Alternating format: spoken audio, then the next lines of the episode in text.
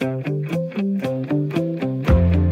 lytter til Morgenmenneske med Tony Evald Clausen.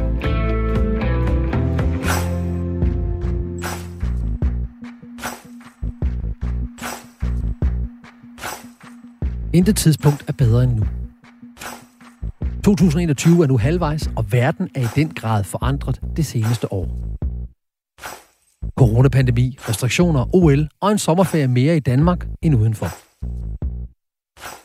Hvad kan vi lære af de store og små nyhedshistorier, aktuelle begivenheder og tendenser? Og hvad kan de ting, der er sket, fortælle os om os selv, adfærd og psykologi? Ambitionen i Morgenmenneske er at gøre både dig, gode lytter, og os selv klogere på mennesker og adfærd fra morgenstunden.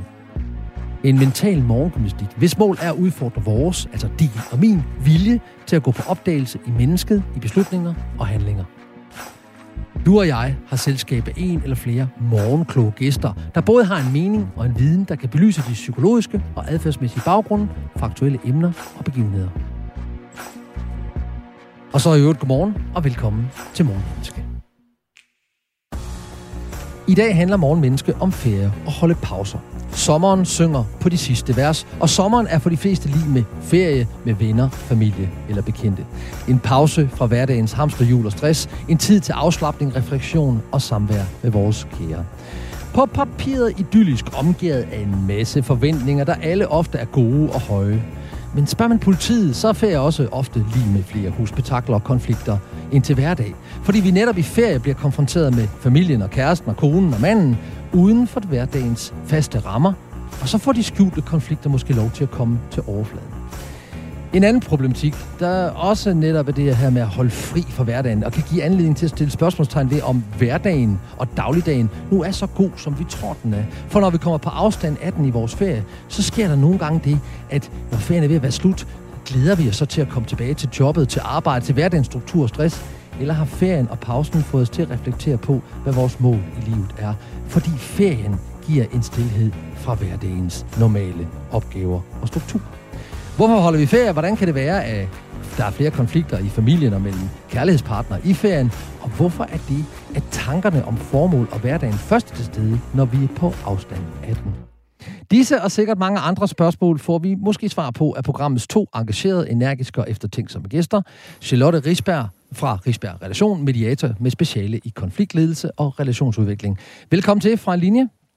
Ja, tak skal du have. Og også på en linje har vi Thomas Tavlov Raab, forfatter og foredragsholder med speciale i formidling af moderne hjerneforskning. Også velkommen til dig, Thomas. Jo, tak.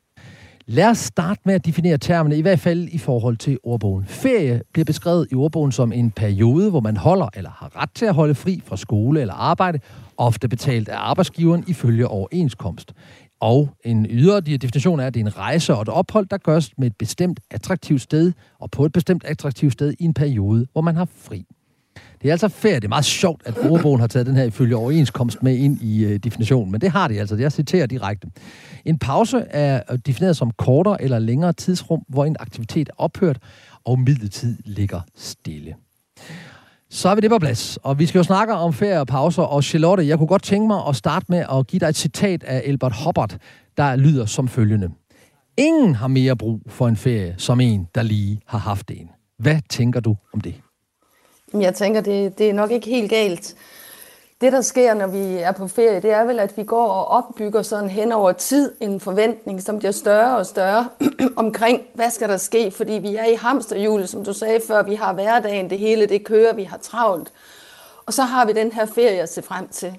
Og vi bygger op omkring forventninger, og vi bygger mange gange op hver især. Hvad har vi af forventninger? Ikke nødvendigvis sammen, men vi går med vores indre små dialoger omkring, når jeg får ferie, så skal jeg det og det og det.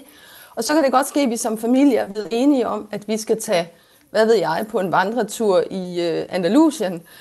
Men vi har måske vidt forskellige forventninger til, hvad skal der så ske omkring det her? Hvor meget skal vi vandre? Hvornår skal vi vandre? Hvor meget skal vi ligge ved poolen? Og, og hvad skal der foregå om aftenen? Og når vi så kommer afsted, så begynder vi, for vi tager jo hensyn til hinanden, ikke? så der kommer de her hensynsbetændelser undervejs, og vi får ikke snakket om, hvad er det egentlig, vi har brug for hver især. Øh, og, og vi kommer, har vi børn med, jamen øh, så har vi børn øh, på en helt anden måde omkring os. I hverdagen der er vi måske vant til at være sammen med børnene lidt mere hver for sig. har været vores øh, regler og normer. Så alt, det bliver vendt på hovedet. Fordi vi også har en idé om, nu har vi ferie, så falder reglerne bort.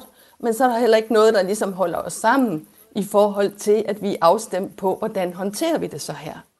Så ja, øh, mange gange så kan det faktisk blive rigtig, rigtig trættende at være afsted på ferie, fordi vi går sådan lidt om den varme grød, fordi vi tror, vi ved, at vi vil det samme, og samtidig så mærker vi, at der er noget, der ikke helt fungerer, og så går vi skævt af hinanden.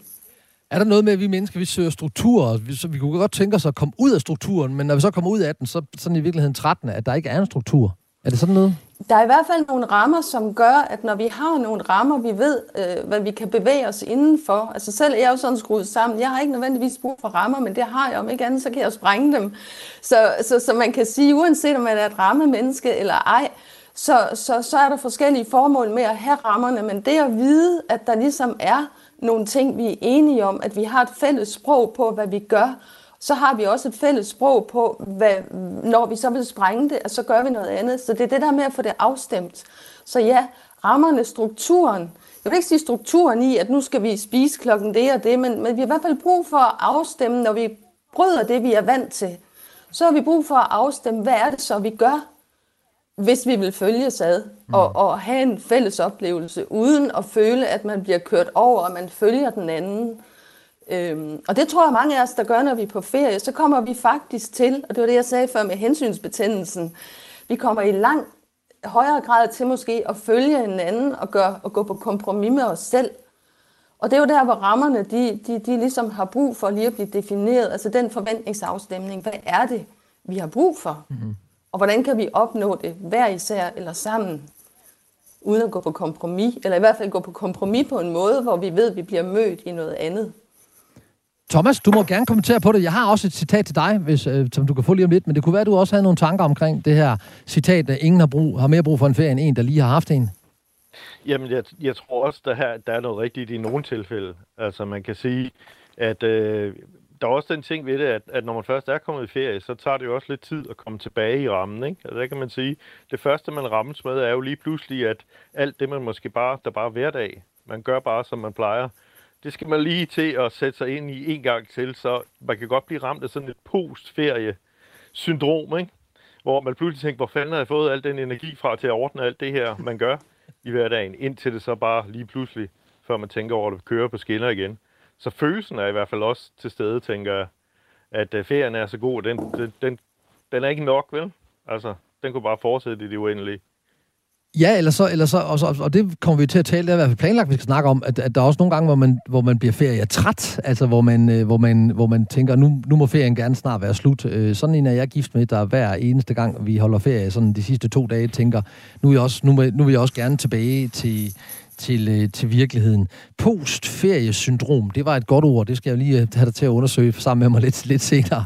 Men øh, Thomas, lad mig, lad mig give dig det her øh, fine citat af Guillaume Polari, der, uh, øh, Pol- Polinare, der, der har sagt følgende.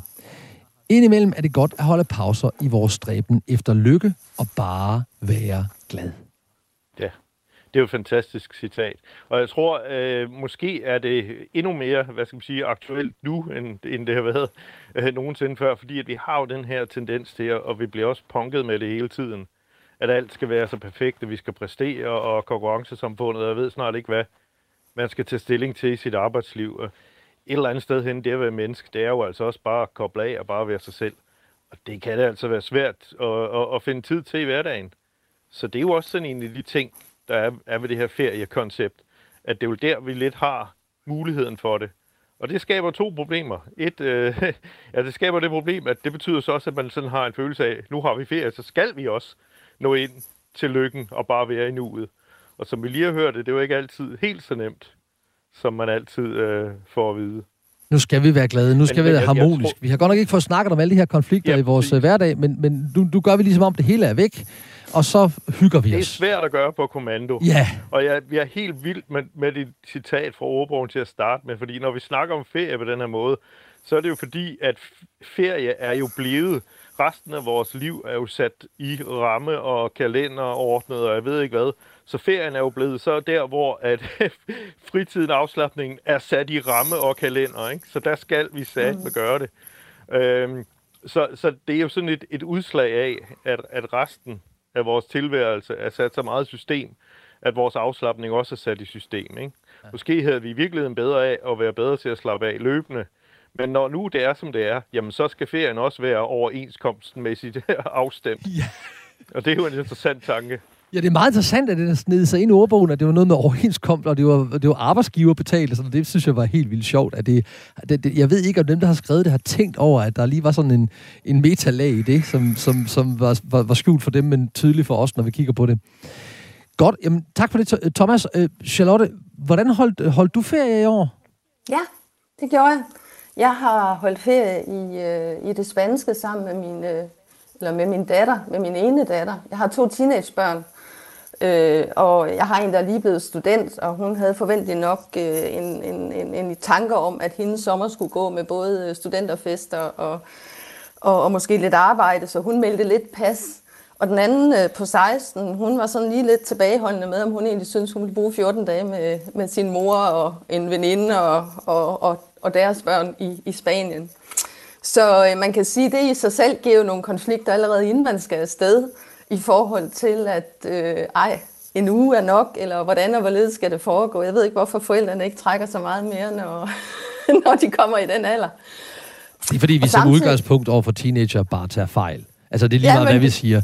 Vi kan, vi kan stå og råbe noget ude i skoven. Det vil stadigvæk være forkert. Øh, hvis, I hvert fald ved nogle teenager det meste af tiden. Øh, I nogle tilfælde. Og jeg vil sige, at det vi gjorde, det var faktisk at få forventningsafstemt på forhånd. Det kunne vi selvfølgelig ikke, og det kan man faktisk ikke med en teenager, hvis jeg skal være lidt grov. Men det vi kunne, det var at sige, tag en veninde med, og sørg for, at du ligesom er på plads i dit. Men det, der også var i det, det var, at øh, jeg faktisk holdt sammen med øh, min egen veninde og hendes børn også. Og vi havde faktisk også, vi, havde, øh, vi kunne godt have taget en stor bolig sammen. Vi valgte at tage to boliger, sådan så vi ligesom hver for sig kunne sige, at vi kunne være i hver vores, og så kunne vi rende sammen. Så vi havde den frihed i ikke at hele tiden at skulle indrette os og prøve, og så er vi tilbage ved hensynsbetændelsen igen, men at vi kunne sige, at vi tager afsted sammen, vi holder på mange måder ferie sammen, men vi kan aftale, og det er helt legitimt, at vi aftalte at sige, og det gjorde vi også, at vi gør også ting hver for sig. Mm. Bare fordi vi er taget afsted sammen, så betyder det ikke, at vi skal gå enten på stranden, eller køre i baglandet, eller noget på samme tid, på samme dag. Så I holdte så ferie? Så det der med hele tiden at... Ja, ja I holdte ferie, og I, I ja. gav også mulighed for at holde ferie fra hinanden. Og det, havde vi, og det var vi meget skarpe på, inden at vi både tog forskellige lejligheder, og at vi havde det her til- og fravalg, at det gjorde vi. Men at vi var nødt til også at tænke ind i, at vi ikke skulle, kan man sige, overrende sidde, sidde lårene af hinanden. Ja. Thomas, hvordan holdt, holdt du ferie i år? Jamen, jeg holder, vi holder sådan uh, per tradition ferie så sent, ej, ikke så sent som muligt, det lyder lidt voldsomt, men relativt sent, altså her i august faktisk. Okay. Så uh, vi er først lige kommet i gang. Øhm, og i modsætning til, uh, til alt det her uh, rejseri, så er vi ikke de store globetrotter, så vi holder faktisk normal ferie her hjemme i Danmark. Øh, så man kan sige, at vi har, vi har dyrket øh, det, som de fleste her under coronatiden har lært at sætte pris på, vores eget land. Øh, så det, det er sådan set sådan, vi gør det. Så kan man tage lidt rundt og besøge venner og familie og tage på nogle ture rundt i alt det her skønne. Uden alt det for os. Altså, for nogen nyder det, jeg synes, det er dejligt, det at man kommer væk. Så slipper man for alt det stress og jag med flyrejser, og jeg ved snart ikke hvad. Så det er den måde, vi plejer at gøre det på. Du lytter til Morgenmenneske på Radio 4. Programmet, hvor vi dykker ned i menneskelig adfærd og psykologi med et afsæt i et aktuelt emne og ser på, hvad du og vi kan lære det som samfund og som mennesker. Og i dag taler vi om ferie og holde pause. Og til at gøre os klogere på det, har jeg to dedikerede deltagende og dygtige gæster med. Thomas Tavlov Raab, specialist i formidling af hjerneforskning, og Charlotte Risbjerg, mediator med speciale i konfliktledelse og relationsudvikling. Og så har vi så fået på plads, hvordan vi enten har holdt, eller er, skal til at holde, eller er ved at holde vores, øh, vores ferie. Og Thomas, jeg kunne, jeg kunne tænke mig at prøve lige at, at, at spørge ind til, hvad, tror du, at vi holdte eller holder anderledes ferie i år på kølvandet af nedlukningerne? Og jeg mener selvfølgelig mentalt mere end lokaliteten eller stedet, hvor vi gør det. Jeg mener sådan, tror du, tror du vi går til ferie på en anden måde i år i kølvandet af det her halvanden år med, med covid? Ja, det tror jeg helt sikkert, men hvordan det er anderledes afhænger jo meget af, øh, hvordan man, man normalt har det, og også hvordan man har det med ferie. Ikke? Altså for nogen har, har det været frygteligt det her med at være nærmest afskåret fra resten af verden, så, så udlængsen er ligesom blevet stor, og så handler det om at komme afsted og tilbage til, til, til virkeligheden nu, altså til, til ferievirkeligheden. Det som så er udfordringen, det er jo, at corona har jo ikke sluppet så meget, at man det, det, man godt kan længes efter, er jo bare at glemme alt. Men det er jo, det er jo svært, for der er stadigvæk restriktioner og ting, man skal tage højde for. Ikke? Og det tror jeg i virkeligheden, at det de fleste af os længes efter, det er at forhåbentlig en gang om rumme tider helt og kunne glemme alt det her, vi har været igennem. Ikke? Men der er vi jo ikke endnu, og det tror jeg er lidt af en udfordring, for det tror jeg i virkeligheden på mange måder, det er det, vi har, har brug for. Ikke? Og så tror jeg også, der er nogen, der stadigvæk øh, er lidt øh, i den samme køre som sidste år, at at det her, alt det her ballade har, har taget sådan lidt snærten af, hvor meget man måske har lyst til at gøre det store ud af det, øh, og så i stedet for, ligesom sidste år, bliver hjemme. Det er i hvert fald, hvad jeg har hørt, man stadig kan se på bookning af sommerhuse og så videre, at det stadigvæk er sådan en ting, at når der nu er det her ballade, så holder man sig til det trygge, og det er jo også en måde at finde den ro på, som er en del af ferien. Ja, jeg har i hvert fald kunne se, at, at, at, at noget, det er jo en anekdotisk viden, og anekdotisk viden som, som, som udgangspunkt hverken videnskabeligt eller særlig god, men, men at der er nogen, der sådan, de startede egentlig med at booke et sommerhus, øh, fordi de orkede ikke at booke noget i udlandet, hvis det nu blev aflyst på grund af en eller anden ny variant, eller hvad vi jeg. Men da det så ligesom gik op for dem, nej, nu er vi begge to blevet vaccineret, så, så aflyste man sommerhuset, øh, og så tog man på en udlandsrejse i stedet for. Så der har i hvert fald også været noget, skal, skal vi tage skuffelsen over ikke komme afsted på udlængselsen, eller hvad skal vi gøre? Så der er også noget forventningsafstemning i det. Charlotte, du lyder som om, du havde en, en kommentar til det, Thomas sagde også. Jamen, ja, og jeg, jeg er jo meget enig i det, Thomas siger. Jeg, sidder bare, jeg kommer lige til at tænke på, nu sagde du godt nok, det var ikke så meget location, det var mere måden, vi gør det på. Men jeg tror faktisk, der er sket også et skub i, som jeg oplever det, i forhold til, at corona har jo også gjort, at man har man har været tvunget til kun at kunne være herhjemme, ikke? og det her med, der er blevet gået mange mere kilometer i det danske, end der nogensinde er gjort før, og så videre. Ikke? Og I, jeg hvert fald tror i nyere mange, tid. I hvert fald i nyere, i nyere tid. tid ja, ja. ja. Og, og, og ja, siden vi kunne track det på en eller anden smartphone. Øh, og jeg tror, der er rigtig mange, der har opdaget, måske genopdaget, men mange har opdaget, at der er mange skønne sider i Danmark. Så det, jeg hører, det er jo også, at, at det er sådan lidt den her kobling af, at man måske er blevet lidt mere bevidst om, der er vi tilbage ved refleksionen, fordi man har fået tid, og man har fået den her fysiske oplevelse og, og visuel, at man øh, udforsker måske det nære mere. Jeg har i hvert fald snakket med flere, som siger, jamen vi vil faktisk udforske vores eget land, mm. fordi det er smukt. Og jeg tror, der er en kobling i, at der har man fået en refleksion, man har fået en oplevelse, som gør, nu har man fokus på det. Mm. Som ikke var kommet, øh, i hvert fald på samme måde så hurtigt, hvis man ikke har været igennem den her øh, coronatid. Så, så, så, så jeg tror også, der er noget med, at, at, at lokationen får en betydning. Okay, check, check for det. Thomas, nu har vi, været, vi har haft flere ja. nedlukninger. Der, der er gået noget tid her, hvor vi har været tvunget til at være sammen, hvor vi har tvunget til at være sammen med vores børn og vores ægtefælle, og, og være væk fra vores øh, fysiske I hvert fald nogen har været væk fra deres fysiske arbejde, og, og sådan har været lukket inde i deres eget hjem. Hvordan reagerer hjernen på u- ufrivillig samvær sådan over længere tid? Det er svært måske at sige sådan noget generelt om, men man kan sige, at en af de ting, som, som, som er, er godt for vores for hele vores system, det er jo, at der er en stor grad af, hvad skal man sige, selvbestemmelse. Altså en af de, de vigtigste ting for, at, at vores hjerner har det godt, for at vi har det godt, for at tingene gør jo, er, at man har sådan en vis frihed til selv at kontrollere. Har jeg, kan jeg overkomme og være sammen med en masse folk, eller familien for den sags skyld i dag? Har jeg mere brug for noget andet? Øhm, det er i forvejen, kan man sige, på mange måder udfordret måske vores arbejdsliv, men det bliver bare endnu værre af, at man måske er tvunget ind i en bestemt ramme. Mm. Også en ramme, der i første omgang var lidt uvandt. Vi har en masse ting, øh, vi er vant til at gøre på vores arbejde på en bestemt måde, og nu skal det hele ordnes fra en computer derhjemme, og det gør det hele mere besværligt osv.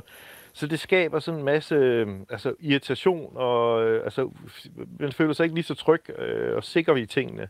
Og det kan godt være sådan, virkelig lidt negativt. Og når man så samtidig pludselig skal tage, tage hensyn til hinanden, eller tage stilling til øh, alt det, der foregår omkring en, så kan det godt øh, give adledning til en konflikt. Der er ikke simpelthen fordi, det er så uvant, at vi er vant til, at tingene kører på en bestemt måde. Når vi har nogle bestemte vaner, så glider tingene meget nemmere, fordi så skal vi ikke bruge en masse energi på at finde ud af, hvordan det skal fungere.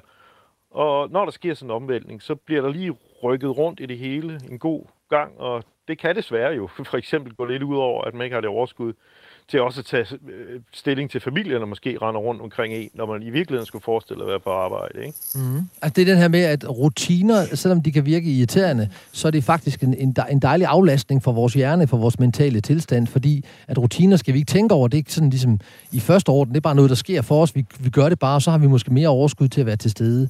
Er, er det det, du mener med det? Helt sikkert, og det er jo sådan en måde, hjernen generelt effektiviserer tingene på. Altså ting, vi har gjort mange gange, dem lærer vi, hvordan vi gør, og vi kan gøre det uden, at det egentlig kræver enormt meget sådan mental kapacitet øh, fra, fra os. Ikke? Mm. Og hver gang man skal, skal gøre tingene om, øh, tingene skal ændre sig, så skal man bruge noget mere af ens bevidste tankekapacitet på at få tingene til at køre, og det med tid bliver det altså en form for belastning, så, så jo mere man ligesom kan få skabt rutiner, jo, jo nemmere er det faktisk også at få en masse ting for hånden. Og Charlotte, nu har Thomas lige fortalt os, hvad der sker op i hjernen. Det ved han rigtig meget om. Og så spørger jeg så dig, som ved rigtig meget om relationer, hvordan reagerer vi så, den her pressede hjerne, hvordan reagerer den så ind i de her øh, relationer, vi har, vores sociale interaktioner under sådan et ufrivilligt samvær over længere tid, selv med nogen, vi, vi holder af? Et ufrivilligt samvær over længere tid, ja. Jamen, altså, jo mere vi er presset, det er jo så det næste, ikke? Altså, jo, jo, jo, jo mere vi sådan er presset i vores øh, basis, i vores, på vores tryghed, fordi det er jo virkeligheden der, vi bliver utrygge, fordi vi kan mærke, at der er noget, vi er under pres. Der kommer de her indre konflikter, som vi jo snakkede om før, fordi jeg ikke føler mig mødt i det, og, og øh, tingene er anderledes, tingene er vendt på hovedet, jeg er røget ud af min komfortzone, ikke? Og så sidder konflikterne altså bare lige lidt tættere på. Altså elastikken den bliver simpelthen øh, kortere, eller lunden bliver kortere. Og vi reagerer måske meget mere på automatpilot, end lige at få forholdt os til, hvad er det for en situation, jeg er i. Mm. Og jeg er måske ikke så opmærksom på, jamen, hvor er det egentlig? Altså, hvor er det, vi, vi kommer simpelthen til at gå skævt af hinanden. Der opstår misforståelser. Vi får ikke taget de her misforståelser i, i øh, hvad hedder det, øh, i starten, fordi vi har en forventning om, vi ved jo godt, vi kender hinanden. Og så man kan sige, kommer vi så på ferien her, ikke, så har jeg jo, altså det er klassisk med et ægtepar, som har været, eller et par, der har kendt hinanden i flere år. Ikke? Altså vi har jo en forventning om, konen hun har en forventning om, at øh, når hun går sådan og er lidt trist og så videre, jamen så ved han det godt, så går han lige hen og gør et eller andet, og så er det på plads og omvendt. Og så står vi her på ferien, ikke? lunden er kort, og man oplever mere og mere, at den anden ikke kan se, hvad det er, man har brug for. Mm og vi får det ikke sagt. Og så kommer misforståelserne, så kan man gå en hel ferie og være sur over, at man egentlig ikke bliver set, som man havde forventet og håbet, men man får det ikke talesat, og så eksploderer det. Og, og det tager vi efter nyheden, der kan begynde at snakke om det her med, hvad der sker i konflikterne og sådan noget. Men, men Thomas, jeg synes jo, det er ret interessant, hvis vi lige prøver at gå ind i det, hun, hun siger her med, at jeg har i hvert fald hørt nogen sige, og det er ikke mig selv, det vil jeg gerne lige komme med en total disclaimer her, ansvarsforskrivelse i den grad, sige, det sidste, jeg har brug for, helt seriøst, her op til sommeren, sige, jeg har sgu ikke brug for at være mere sammen med mine børn, jeg har været her. Det, jeg har virkelig ikke brug jeg, jeg, jeg er træt af de unger der, og det eneste, der er godt ved ferien, det er, at øh, jeg ikke skal lave, øh, jeg ikke skal lave deres regneopgaver for dem, fordi det var svært nok for mig i forvejen, eller, eller hjælpe dem med deres tyske grammatik, eller hvad ved jeg. Så, så Thomas, hvad, hvad, hvad, hvad, hvad, hvad tænker du om det? Er det, er det sådan et, et, et præ, nu snakker du om postferiesyndrom, er det sådan et, et, præ, et præferiesyndrom, at nej, jeg, jeg har sgu ikke brug for, for mere ferie her. Hvad, hvad, hvad tænker du om den? Nu, nu lyder det lige præcis i det tilfælde ikke så meget som om det med ferien at gøre, men, men den ting ved det, at jo, man jo kan træde ud af nogle ting, når man holder ferie. Man kan træde ud af sit øh, arbejde og så videre, men det er svært at træde ud af familien. Altså, man har jo stadigvæk ansvaret for børnene. Øh, der er stadigvæk på en eller anden måde, skal der jo mad på bordet. Det kan være, at man kan købe det udefra, øh, eller øh, gå ud og spise hver aften. Men på en eller anden måde er der nogle strukturer, der stadig skal holdes styr på, og dem kan man jo ikke rigtig tage ferie fra. Så hvis man, hvis man har brug for et bræk for det der, så er det jo en anden form for ferie, man skal have. Så er det jo en form for omvendt familieferie, hvor man holder ferie fra familien, ikke? Jo, og det, og det er jo det, der er interessant. Tør man sige sådan noget, ikke? Altså, tør jeg, øh, eller, eller jeg, jeg, tager, jeg spørger for en ven, Øhm, tør jeg i virkeligheden at, øh, at, at, at, at sige til mine børn og mine gode, at jeg har sgu mest brug for fire dage uden at være sammen med jer. Altså, det kunne være rigtig rart, hvis jeg bare kunne tage et eller andet sted, eller I kunne tage væk, bare lidt væk, sådan meget langt væk, et stykke tid, og så ikke ringe. Det er jo, det er jo problematikken om det og, det, og det kommer vi til at tale rigtig meget mere om. Men lad os lige prøve at snakke om, hvad vi lige har snakket om. Vi har snakket om man skal være meget opmærksom på at lave forventningsafstemning op til, hvad forventer man af ferien. Man skal være meget opmærksom på, at man ikke har hensynsbetændelse, uden at have talesat det. Og så skal man være opmærksom på det, vi kommer til at tale med i, efter nyheden, nemlig postferiesyndromet eller præferiesyndromet. Men det taler vi meget mere om efter nyhederne på Radio 4. Og velkommen tilbage til Morgenmenneske på Radio 4. Programmet, vi har dedikeret til at gøre dig og os selv klogere på adfærd, hvorfor vi føler og tænker og siger det, vi gør. Morgenbordet er ret og dækket og klar med indsigt, inspiration og input på et aktuelt emne i et adfærdsmæssigt og psykologisk perspektiv. Og vi er på efterforskning i ferie, og det er at holde pause, fordi ferien for de fleste er ved at være slut, øh, undtagen for en af vores gode gæster i dag, som faktisk lige er startet på sin ferie. Men sådan er det jo, og hvad er det lige, der sker i de her ferier, det her med at holde pauser i forhold til at reflektere over vores liv, i forhold til at være sammen med vores kære. Og til at give os input på de emner, har du og jeg fornøjelsen af to aktive agtsomme og argumenterende gæster. Thomas Tavler Raab, forfatter og foredragsholder med speciale i formidling af moderne hjerneforskning. Det lyder mega klogt, Thomas. Og Charlotte Risberg øh, fra Risberg Relation, mediator med speciale i konfliktledelse og relationsudvikling. Det lyder meget socialt. Øh, Charlotte, velkommen til begge to på en linje fra hver jeres sted ude i verden. Nå, Thomas, indtil for 200 år siden, der havde vi kun fri på religiøse dage. Altså sådan helligdage, om vi vil. Og det gælder egentlig for hele verden. Så for 200 år siden, så begyndte for en begrebet ferie at starte, men kun for de rige. Så ferie er sådan et forholdsvis nyt begreb. Hvad tænker du er grunden til, at mennesket først opfinder ferien sådan for knap 200 år siden? Jeg tænker på, at der er sket en forandring i, hvordan vi, vi har forvaltet vores tid, fordi øh, hvis man hvis man så går tilbage historisk i det, så er det rigtigt nok, at, at egentlig sådan institut institutionaliseret ferie. Altså et mega svært ord. Ja, det, vi, vi glemmer det lige. øhm, men, men det er et forholdsvis nyt begreb, men, men altså, man arbejder jo heller ikke lige meget hele året. Altså, som du går sådan helt tilbage, det helt kliché, sådan et landbrugssamfund, så var der jo høst og så videre, hvor man knoklede, og så var der andre dele af året, hvor man i virkeligheden måske ikke lavede helt så meget. Ikke? Mm. Så det har været noget med, at man har fordelt den her afslappning øh, på en anden måde. Det, der så er sket, er jo, at vi, og det starter med industrisamfundet, og, og er jo nærmest kun blevet værre øh, med vores moderne informationssamfund, så er arbejdet sat mere i system. At der er nogle timer, man skal klokke ud, og en masse arbejdsting, man skal. Det vil sige, at vores tid er blevet sat i system. Så den der selvvalgte eller sådan selvforanstaltede aflastningsperiode er forsvundet, og så bliver man jo nødt til øh, at skrive det ind i overenskomsten, som ordbogen siger. Ikke? Og det tror jeg er årsagen til, at ferien er blevet sådan et, et, et meget fast begreb. Ikke? Det var også min tanke omkring det, der sådan ligesom så skulle, skulle forberede mig til det her program. Jeg tænkte sådan, hvorfor er det egentlig, vi ikke har holdt ferie før? Men ja, i vinterperioden lå vi jo stille. Der, var, der skete jo ikke ret meget. Der sov folk jo, altså fordi det var mørkt og koldt, så de sov det meste af tiden. Ja. Sad rundt om bordet ja. og strikkede og fortalte bare... Øh, ammestuehistorier. Øh, Jens Jensen, bondeknolden, øh, rejste bare ikke til Malaga, øh, når han ikke havde noget at lave, vel? Øh, og det er jo så forskellen også, ikke? At, at det er blevet en industri, altså turistindustrien er også med til ligesom at fasttømmer ferien. Altså, ordbogen havde jo også netop det der med at rejse ud, som er netop en del af mm. definitionen, fordi det, det, det er sådan, vi ser på ferie. Ikke?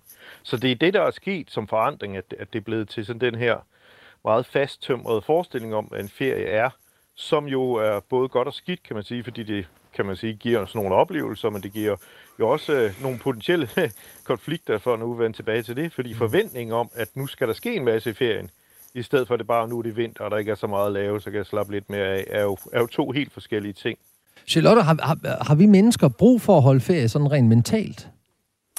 Jamen, jeg tror da, vi har, ja, altså vi har brug for at få, få givet slip. Jeg tror også, det var noget af det, vi var inde på i starten, det her med lige at få, Thomas var inde på det i starten med, at få hjernen til lige at, at give slip, bare være. Det her med at være i nuet, og jeg tror, at det er noget af det, vi glemmer i hverdagen, og dermed bliver det så noget, vi eftertragter. Altså det kan man jo se på hele vores, øh, hele vores samfund lige nu, hvordan der er så meget fokus på, på, på, på, på, på det enkelte menneske og mig selv, og nu skal jeg, der er mindfulness, der er ikke den ting, vi ikke kan gå til, øh, som handler om dybest set, at nu har vi så stresset en hverdag, så nu skal vi lige hente os en times ro, øh, det ene eller det andet sted øh, i samvær med andre og meditere, eller hvad vi nu skal. Ikke?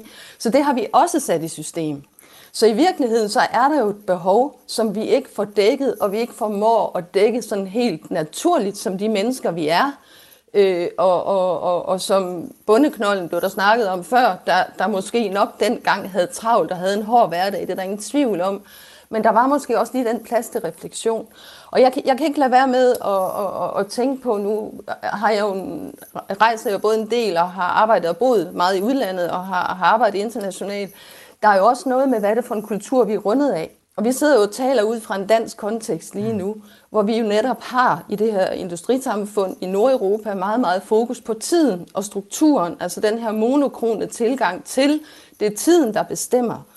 Og øh, hvor, hvor, hvor kommer vi sådan lidt syd for, øh, i, i de Sydeuropa øh, og, og, og så videre, så er det noget andet. Jeg har boet i Grønland en del år, og der er det altså det polokrone, det vil sige, at vi er mange tid på den måde, at der er det relationerne og situationen, der er afgørende. Og det betyder også, at vi, vi kan være sammen på en anden måde, når vi er i de kulturer. Og jeg tror også, det har, noget, det har en betydning for vores måde at holde ferie på, hvis vi er i en kultur, hvor alt det bliver sat i system. Okay, Thomas, øh, altså, systemer, det, det har vi lige snakket lidt om omkring hjernen, det kan den egentlig godt lide som sådan. Hvad, hvad tænker du om det, øh, Charlotte siger her? Ja, men, men, men der, der er to forskellige ting, fordi det med systemer og vaner og rutiner, det er når man har opgaver, vi skal. Altså, øh, hvis der er noget, man skal løse, så jo mere man har fået ligesom sådan sat det system, jo nemmere går det. Mm. Men, men der er også det her med, at øh, vi har også brug for at koble af. Altså særligt brug for at koble af med at tage stilling til ting. Og der tror jeg, at et af de store problemer, årsagen til, at vi får brug for ferie i sådan et moderne samfund mere og mere, mm. er, at vi jo hele tiden på en eller anden måde er på arbejde. Altså vi har vores hjerneknokler videre med alle de her problemer og ting, mm. vi tager stilling til i vores dagligdag. Og det kan vi ikke bare slukke for klokken 5. Altså, hvis man sidder og står på en fabrik af et samlebånd, øh, som i gamle dage måske, så er det nemmere at gå hjem og glemme, hvad der foregår. Om det kan være, at man drømmer videre om samlebånd, det er en anden historie, ikke? Øh, men, men vi har jo hele tiden de her ting, vi har løst. Øh, og, og hjernen kører hele tiden de her ting, og det tager altså noget tid at få slukket for, at vi reflekterer over alle de ting, vi tager stilling til i vores dagligdag. Mm. Og derfor tager det nogle dage simpelthen for hjernen ligesom at slippe alle de her tanker om arbejde, komme ned i det her niveau, hvor vi har, har givet slip på det. Øh, så vi har simpelthen bare brug for at komme, komme væk også simpelthen fra, fra alt det, der, der ligesom holder os fast i det der, for at kunne koble helt af, koble helt ud. Og det er jo en nødvendighed, kan man sige, for ligesom at reflektere over andre ting måske, ikke?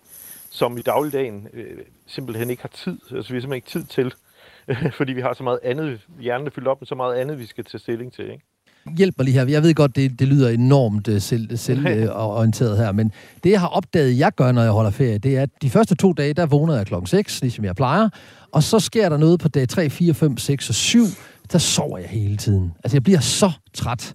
Er, er, det, er, det, er det ja. et udtryk for, at min hjerne til daglig er overbelastet, eller hvad? hvad hjælp mig. Jeg er garanteret ikke den eneste, der har det sådan du, jeg, jeg kan ikke diagnostisere dig ah, come on. over øh, en fjernforbindelse. Øh, men, men, men jeg tror, at det lyder som om, at det, det er rigtig godt, at du får noget ferie indimellem. Ikke? Fordi at, at den mekanisme er præcis, som jeg beskrev, at det tager lidt tid at komme ud af det der, og når de dage så er gået, jamen så er man ud af det. Det er også derfor, det er så giftigt at blande tingene sammen øh, der var for nogle år siden. Jeg håber, at de fleste har taget det til sig, det her med at slukke for de der forbandede arbejdsmails, når man holder ferie. Ikke? At, for det får en tilbage i alle de der tanker, som man har godt af at slippe, sådan at hjernen ligesom får fri og har en periode, hvor der behøver den overhovedet ikke tage sig af alle de problemer, som vi måske bokser med til daglig. Men der er altså også den dimension i det, skal jeg skynde mig at sige, som, som Charlotte var inde på, at vi har jo faktisk i princippet også brug for det til hverdag i de små bidder. Altså, vi, hjernen fungerer faktisk på en sådan måde, øh, at, at de her små perioder, man kan have i løbet af en dag, hvis man har tid til det, hvor man lige sidder et kvarter eller måske en halv time, bare lige at slappe af og lade tankerne vandre, er faktisk ekstremt vigtige for, at hjernen fungerer optimalt. Altså det er faktisk noget af det, man forsker rigtig, rigtig meget i, i de her år, og de små pauser har en kæmpe, kæmpe betydning. Altså, jeg, jeg vil nærmest gå så langt som til at sige, og det har jeg sagt ved flere lejligheder, at ofte så øh, får man mere ud af at give hjernen en pause, eller blive ved med at koble på, ikke? Fordi sådan hjernen fungerer optimalt. Så vi har brug for pauser, vi har brug for pauser i det daglige, men vi har også brug for de store pauser, hvor at vi ligesom kommer helt ud af de her tankerækker, som, som knytter sig til vores arbejde. Det er jo så det, ferien ligesom gerne skal kunne i hvert fald. Og så sker der det, at vi har jo associeret ferien til samvær med vores kærester og med, med, vores, med vores nærmeste, Charlotte. Men for nogle mennesker er det mere stressende at holde ferie, end at, end at, end at være i hverdagen. Hvordan i verden kan det være? At, at, at... Jamen, Ja, nu, jeg tænker lidt, at der er i den dimension, som Thomas han, han nævner omkring, at øh, vores arbejde fylder og alle tanker og alt det, der er. Ikke? Og det skal, vi, det skal vi holde ferie fra. Men jeg tror samtidig, så kommer der nogle andre bekymringer, når vi begynder at skal tænke ferie, fordi vi har jo en idealisering af, hvordan skal det her så være? Og det er ikke bare vores eget, men det er måske også andres forventninger til, hvordan fungerer jeg som familie, når jeg skal holde ferie. Så der kommer nogle andre konflikter op i, i den enkelte omkring, kan jeg leve op til det? Øh, fordi det kan godt krakelere, når jeg så lige pludselig står i ferien, og i virkeligheden igen har lyst til noget andet. Så jeg tror, at, at, at, at øh, mange af de bekymringer, vi får skabt os, om vi politisk korrekt egentlig passer ind i det billede, som samfundet venner, altså dem, der er uden for familien, forventer af os som den her gode familie. Fordi hvis jeg i virkeligheden har mere behov for at have ferie, gøre noget andet. Altså, jeg gik sådan og tænkte på, sådan inden øh, vores snak i dag, ikke? i virkeligheden, så er der jo tre måder, hvis man skal være sådan lidt øh, sådan firkantet i det og holde ferie på. Enten så, så holder vi ferie sammen. Det vil sige, at vi er enige om, at vi tager et sted hen, gør tingene sammen og ser ud som familie og kan komme hjem og vise billeder fra alle de ting, vi har gjort sammen. Eller vi tager på ferie sammen, men er meget hver for sig, fordi den ene gerne vil øh, ligge og læse eller skrive, og den anden gerne vil ud og opleve, for eksempel. Mm, mm. Ikke? Eller vi tør at sige, jamen vi har faktisk brug for ferie fra hinanden, så vi holder ferie fra hinanden wow. hver for sig. Ja, okay. Den, og det, det, det, det er en hård vi, samtale, du åbner der. Ja, ikke? Jo. Og, og der tror jeg, vi er ude noget politisk korrekthed og noget idealisering i, hvad kan jeg, hvad kan jeg ikke. Nu er det her jo den sidste udsendelse i den her sommerferie, i hvert fald for morgenmenneskets vedkommende, så det er måske lidt sent at komme med det her, men Thomas, til den næste ferie, det må så blive juleferie eller efterårsferie eller sådan noget. Øhm, hvordan kan vi forberede hjernen bedst til, øh, til, til at holde ferie? Altså, mit, mit råd vil være ikke at lave de her store øh, ambitioner om, øh, hvad vi skal... Altså, endelig ikke at, at lave ferien som noget, vi skal præstere, ikke? Det, hvis den næste ferie er juleferie, så kan det mm. selvfølgelig være svært, for det er netop og en af julens ja, det, dilemmaer. Det, det er en lorteferie, ved du. Har fuldstændig, der, er mange, der er mange forventninger og, til juleferien, og, det er rigtigt. Så, så kan vi jo lægge den op og sige, måske skal man prøve at fokusere på det hyggelige, og ikke på at lave det perfekte øh, det mm. perfekte sådan, øh, billede af det.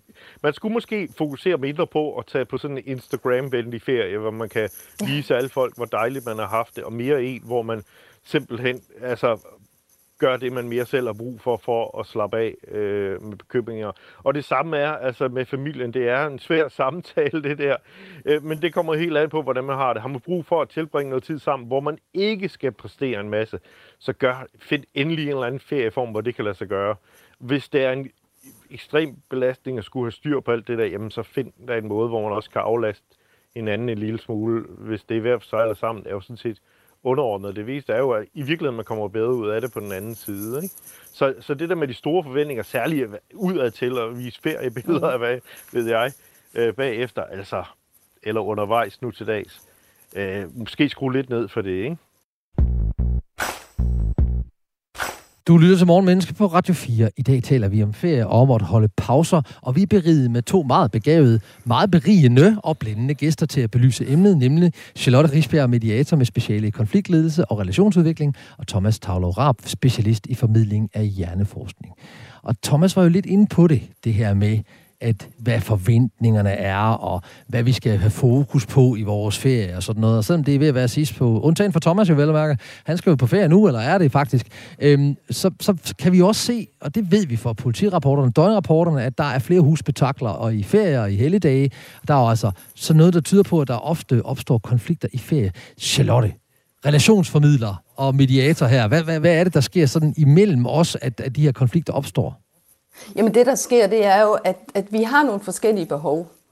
Og, og vi, vi tror, vi vil det samme, og vi vil ikke nødvendigvis det samme, og vi tager hensyn til hinanden på en måde, hvor vi egentlig ikke får fundet ud af, hvor står vi henne. Så i bund og grund, så har vi nogle forventninger til noget, som vi ikke har fået talt om. Så man kan sige, at årsagen ligger simpelthen i, at vi ikke er afstemt. Men vi tror, vi er afstemt, og fordi vi måske har gjort det samme de sidste 10 år, hvor vi i øvrigt heller ikke var afstemt, så er det det, vi kører videre på. Så der er noget automatpilot og en forventning om, at vi kender hinanden, og vi tør faktisk ikke at få i tale sat, hvad det i virkeligheden, vi har brug for. Så jeg tænker, det er det, der sker. Og, og, og, og i virkeligheden skal vi gøre noget ved det, jamen så er vi nødt til at, og få afstemt de her forventninger. Som Thomas sagde før, vi skal ikke øh, ud og, og kigge på, hvad er det udefra, der styrer os, hvad er det, der ser godt ud på Instagram osv. Vi er nødt til at gå i os selv, og så tage og sætte os ned som for eksempel familie, og få en ærlig snak omkring, hvad det egentlig, vi har brug for. Mm. Og jeg tror, noget af det, der stopper os, det er, at vi tør jo ikke at sige, at jeg har brug for, jeg, nu snakkede vi om før, jamen, det, jeg kan ikke holde ud at have familie med min, eller have ferie med mine børn. Men det er ikke det, det handler om.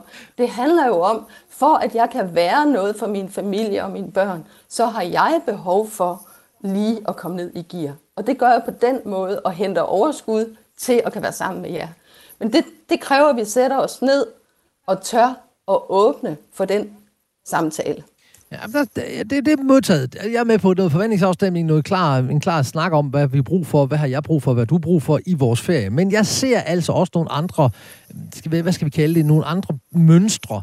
Nemlig, mm. at det er som om, at nogle konflikter opstår i, øh, i ferien, som ikke har noget med det, vi har snakket om indtil nu at gøre, men som opstår på grund af noget, der er sket før ferien, men som så først nu får, får luft. Og igen øh, taler jeg for en ven, der har oplevet det her, ja. nemlig at lige pludselig så bliver der sagt under ferien, jamen det du gør i hverdagen her, øh, det er i virkeligheden øh, ne- mega negativt for mig. Jeg har virkelig brug for, at vi, når vi kommer tilbage fra ferie, at det bliver sådan og sådan og sådan, mm.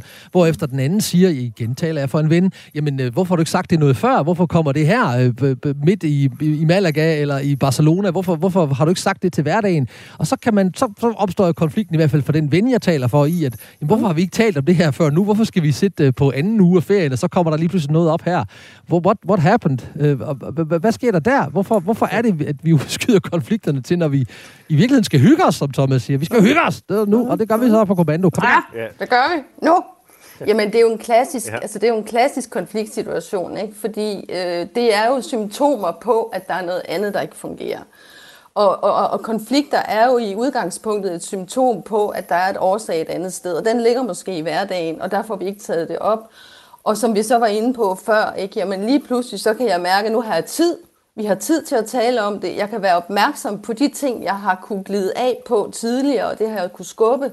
Det kan jeg ikke nu, fordi nu har jeg dem op front, og vi har tiden, og jeg bliver måske trigget på noget, der har ligget og ulmet. Og så bliver de her små misforståelser, de bliver lige pludselig eksplosive, så bliver de varme. Og så kommer de ud, så sidder man måske også med et glas vin eller to, fordi man sidder jo og hygger. Og så er vi endnu mere disponeret for det. Så, så, så, så det er meget klassisk, at vi prøver at undvige det måske i hverdagen, fordi der kan vi skubbe det, og så kan vi bare tage os af det, vi plejer. Mm. Men det kan vi ikke på ferien. Der er vi nødt til at forholde os til det. Og Thomas, hvad er det med den der hjerne? Er der noget med, at den har lyst til at, sådan at udskyde det negative og fremskyde det positive? Eller kan du hjælpe os? Hvad sker der i hjernen og bevidstheden under en, under en konflikt? Ja, på det her, det lyder altså dejligt, fordi at ferien er jo på en eller anden måde brutalt ærlig, ikke? Altså, man kan mm-hmm. skubbe en masse ting væk, men når man så er sammen og ikke har hele den der ramme og alt det andet, vi skal, og som sådan ligesom lægger låg på, jamen så dukker alt det her op, man har skudt væk. Men det interessante det er jo, det er jo sådan set ikke ferien, der har gjort noget ved os i, i den forstand. Det er jo i virkeligheden fordi, at vi burde måske give noget mere plads til det der i, i hverdagen. Altså, vi, vi i hverdagen ikke formår at tage konflikterne op og løse dem, måske inden de bliver konflikter, ikke? At der er nogle ting, som, som ikke fungerer der, og det er jo faktisk der, man skal skabe plads til det. Mm. Så mm. der er ferien sådan lidt, øh, der bliver skemalagt sådan, her holder vi fri, her gør, holder vi ikke fri, er jo virkelig lidt forkert. For mange ting skal man tage på et andet tidspunkt. Jeg, jeg kan tage en, en sjov parallel, som, som handler om, hvis, hvis folk har svært ved at sove og så videre, øh, på grund af bekymringer og så videre. Det man jo virkelig anbefaler, det er jo, at man afsætter et tidspunkt på dagen, hvor man tænker over de bekymringer, som sådan ellers vil holde en vågen. Øh, uanset om man så kan løse dem eller ej. Så det der med, at, at man har været omkring dem, at hjernen har fået lov til at beskæftige sig med de her problemer, som, som den jo mener er vigtig, så er det vigtigt, at den bringer dem op, når man vil til at sove. Det er faktisk tit nok til at afhjælpe noget af den her søvnløshed. Og det er måske lidt det samme, hvis vi bare skubber alting væk, når vi så trækker stikket ud og så på ferie, jamen så vender vi jo automatisk tilbage, så vender hjernen automatisk tilbage til de konflikter, der ikke er løst. Så vi er jo død og pine nødt til at blive bedre til i hverdagen måske at skabe plads til, om man så skal strukturere det som familie og tage op. Nu har vi en time her, hvor vi diskuterer ting, eller man bare personligt sådan skal blive bedre til at tale med hinanden. Det er så et individuelt spørgsmål, jeg ikke kan svare på, men det er måske virkelig der, den ligger begravet, ikke? Jamen, det lyder som en mega god idé. Altså, hvis vi sådan kan sige, for mig som individ vil det være en god idé, hvis jeg Og, og det, det er virkeligheden et rigtig godt råd, som, som du er alt for ydmyg til, eller beskeden til ikke at gøre opmærksom på her, fordi der er rigtig meget forskning, der tyder på, at når man tager og siger, nu skriver jeg alle mine problemer ned, altså de værste udfald, jeg overhovedet kan komme i tanke om, at jeg spekulerer på, og så, øh, og, så, og så får jeg mere overblik over dem. Det er der, der noget, noget af det forskning, jeg kigger ind i, Thomas. Er det ikke rigtigt, at, at når vi sådan beskriver vores problemer, så holder de op med at, at fylde så meget? Ja, jo, for det er jo det der med, altså vi, vi, vi tror, vi har sådan en kontrol over, hvad hjernen beskæftiger sig med. Det har vi jo ikke. Altså, så hvis der er et eller andet konfliktmateriale, så arbejder hjernen videre med det. Så på en eller anden måde skal det ud, og hvis vi ikke sørger for, at det kommer ud, jamen så kommer det jo så ud, når vi holder ferie, eller når vi lægger os ind for at sove eller slappe af, eller så, så dukker det op der. Så man bliver nødt til på en eller anden måde at tage hånd om, at det kommer frem på det tidspunkt, hvor man har bedst mulighed for ligesom at tage hånd om det. Om det er så at skrive det ned, om det er at snakke med hinanden om det eller et eller andet, det er jo sådan set underordnet. Det vigtige er, at, at hvis man ikke tager hånd om den slags, jamen så hævner det sig på et eller andet tidspunkt. Eller er faktisk lidt trist, hvis det skal gå ud mm. over ens ferietid, ikke? Ja, det er lidt ligesom den der med, at man kommer sur hjem fra arbejde, og så, og så og man er i virkeligheden sur på chefen, eller kollegaerne, eller kunderne, mm. eller leverandørerne, og så, så lader man det gå ud over hunden, og så bagefter konen, og så bagefter manden, eller hvad det nu er, man er. Øh, så Charlotte, var det, var det, er det godt råd, sådan relation som mediator, er det godt råd at sige, at vi skal have et, et fast familiemøde sådan 14 dage før, øh, 14 dage før vi skal på ferie, så vi kan få snakket ud om alle de konflikter, der måtte være, og have 14 dage til at hele dem, så vi kan hygge os på ferien. Er det sådan, vi skal gøre det? Nej, jeg, jeg tænker jo netop, at hvis man, hvis man sådan løbende er opmærksom på, hvad man har af forventninger til hinanden, sådan helt løbende, og måske er mere bevidst om det, og har løbende snakker om det, så kommer man meget længere end igen at få det rammesat de 14 dage før. Jeg synes, der er en rigtig vigtig pointe i den snak, som, som vi har lige nu, som, som Thomas også har fat i. Og det er, at, at, at vi jo mange gange ikke er nødvendigvis bevidste om, hvad det egentlig er, der trigger os. Altså når jeg sidder, jeg sidder jo tit og medierer i konflikter, og noget af det, som jeg oplever meget, meget ofte, det er, at det, som parterne tror, der er årsagen, det der ligesom er synligt i den her konflikt, altså det, der trigger, det kan være, så kan det være ægtefælden, der er træls, eller kollegaen, som du siger, det er i virkeligheden noget andet, men de bliver først bevidste om det, når de får dialogen og selv kommer i kontakt med, hvad det i virkeligheden det handler om hos mig. Så jeg tror, det er meget vigtigt at, at, at, at, at sige det her med, at det er jo ikke de andre, det er galt med. Det er ikke familien nødvendigvis, men jeg bliver bevidst om, når jeg er på ferien og får mulighed, om jeg så har skrevet det ned, eller bare fordi jeg sover, og min hjerne fungerer, som den gør, øh, inden jeg, når jeg ikke kan falde i søvn, at det faktisk, hvad er det i mig, jeg ikke er i balance med. Og det lyder meget som om du siger, at jeg skal tage ansvar for mine følelser omkring konflikt, uanset om jeg synes, det er min kone, der er dum, eller mine børn, eller naboen på parkeringspladsen, han har sagt på campingpladsen. Er det det, du siger? Tag ansvar for, hvor bor konflikten inde i mig?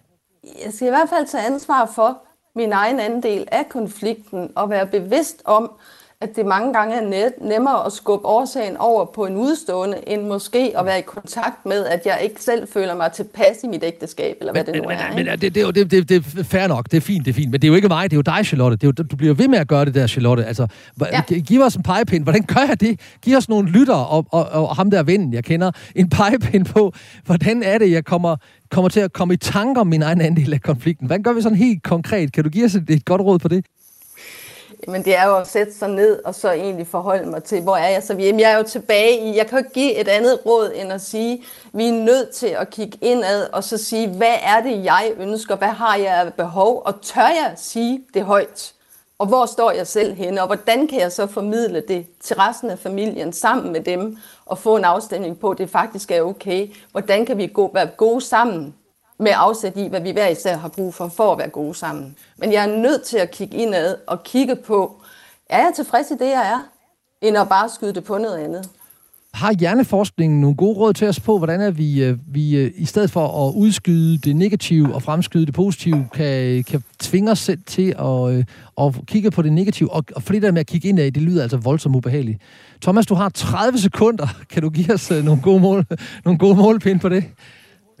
det er næsten umuligt at gøre på så, så kort tid. Okay, så får du 40. Sige, giv gerne, giv gerne, giv gerne tid til selv øh, at styre lidt. Øh, altså, have nogle perioder med refleksion og nogle pauser, også i hverdagen, ikke kun i ferien. Fordi det er der, altså de der tanker kommer op, og man bliver nødt til at ligesom have dem, for at kunne tage stilling til dem. Så vi bliver også nødt til at have en lille smule rådrum i hamsterhjul til hverdag, hvis vi skal have en god afslappende ferie, hvis man skal have sådan en afsluttende råd. Og det lyder meget som min, øh, min gode med øh, kollega her på Radio 4, øh, Henrik Tinglefs og hans Det langsomme menneske, hvor han taler om det her med operationel mindfulness, tror jeg, han kalder det. Hvor at når vi alligevel står i køen og venter, og når vi alligevel øh, står og, og, og kan være inaktive, så i stedet for at tjekke vores telefon, så bare lige nyde verden et øjeblik, bare lige være til stede, trække vejret og mærke ind på selv. Og vi har også haft Arne Nielsen igennem på, et, på et tidligere tidspunkt øh, i den her programrække, hvor han snakkede om, at en af måderne, man sådan sørger for motivation, det er at trække vejret og så skynde sig langsomt så, så måske er det i virkeligheden vores råd til vores lyttere. Skynd jer langsomt, forventningsafstemning og tag ansvar for din del af konflikten. Og således formidlet og forhåbentlig beriget gik vi sammen på efterforskning i ferie og holdt pauser. Må du som jeg har fået nye indsigter, input og inspiration på det her emne. Og jeg vil gerne sige tusind tak til vores delagtiggørende, dirigerende og doserende gæster, Charlotte Risberg fra Risberg Relation, mediator med speciale i konfliktledelse og relationsudvikling. Tak fordi du har lyst til at være med på en linje her. Det var en fornøjelse, tak. Også tak til dig, Thomas Tavlov Raab, forfatter og foredragsholder med speciale i formidling af moderne hjerneforskning. Det gjorde du rigtig godt. Tusind tak, fordi du også havde lyst til at være med på en linje. Selv tak. Af hjertet og hjernen. Tak fra lytterne og jeg. Du kan få meget mere Morgenmenneske på podcast, der hvor du henter dine podcasts, eller på Radio 4-appen. Programmet er produceret af Only Human Media, og det her var den sidste udsendelse i den her programrække. Vi høres måske ved på et andet tidspunkt. Men have det rigtig godt, og hvis du har holdt din ferie, så håber den var god. Skal du til at holde den, må den være god. Jeg hedder Tony Eva Clausen, og uanset hvad der sker, og uanset hvor meget ferie vi holder, så har jeg tænkt mig at blive ved med det. Vi høres ved.